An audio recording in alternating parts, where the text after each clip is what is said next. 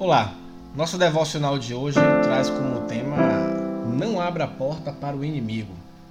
Muitas vezes temos a tendência de nos exaltar devido a algo que possuímos. Esquecemos por algum momento que tudo que possuímos provém de Deus e deixamos que a soberba tome conta de nossos corações. Com o mínimo de sabedoria, podemos olhar para os diversos personagens bíblicos e aprender com eles o que devemos fazer e o que não devemos fazer.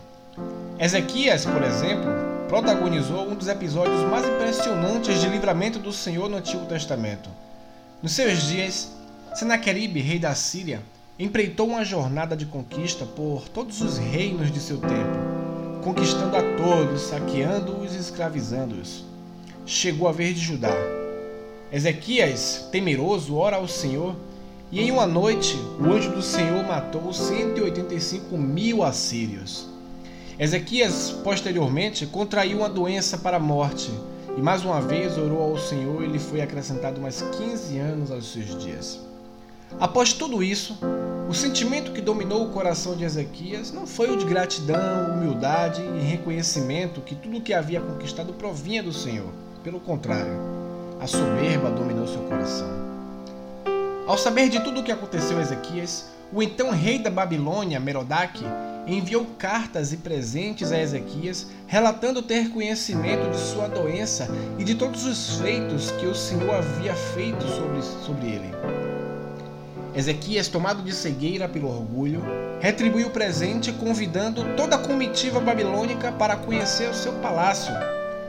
Mostrou a aqueles homens toda a sua riqueza, sua prata, ouro, pedras preciosas, especiarias, escudos, armazéns de trigo, dos vinhos e do azeite, toda espécie de animais que possuía, mostrou seus filhos e toda espécie de objetos desejáveis.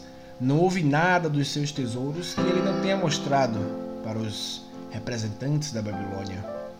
Ao saber disso, o profeta Isaías o exorta, e a palavra do Senhor vem sobre ele, dizendo que Ezequias seria desamparado pois o Senhor queria sondar seu coração. Tempos depois, a Babilônia, em sua também jornada de conquista, lembra de toda a riqueza que Ezequias havia mostrado aos embaixadores dos príncipes babilônicos e executa sobre Judá o maior sofrimento que eles já viveram: mortes, saques, incêndios e por fim cativeiro. Podemos aprender com isso que não devemos abrir nosso coração a todas as pessoas, pois nem todos estão conosco no mesmo propósito.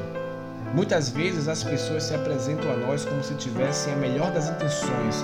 Acreditando nisso, revelamos todos os nossos projetos, propósitos, vida pessoal e, quando menos esperamos, somos surpreendidos com grande traição. Devemos também tomar cuidado para não permitir que a soberba tome conta de nosso coração pelo fato das conquistas que temos alcançado. Devemos reconhecer que cada conquista deve ser atribuída à graça do Senhor, pois sem Ele nada poderíamos fazer. Ezequias esqueceu disso e abriu os tesouros do seu coração para o inimigo. Consequentemente, o inimigo usou de suas falhas para destruí-lo. Pense nisso.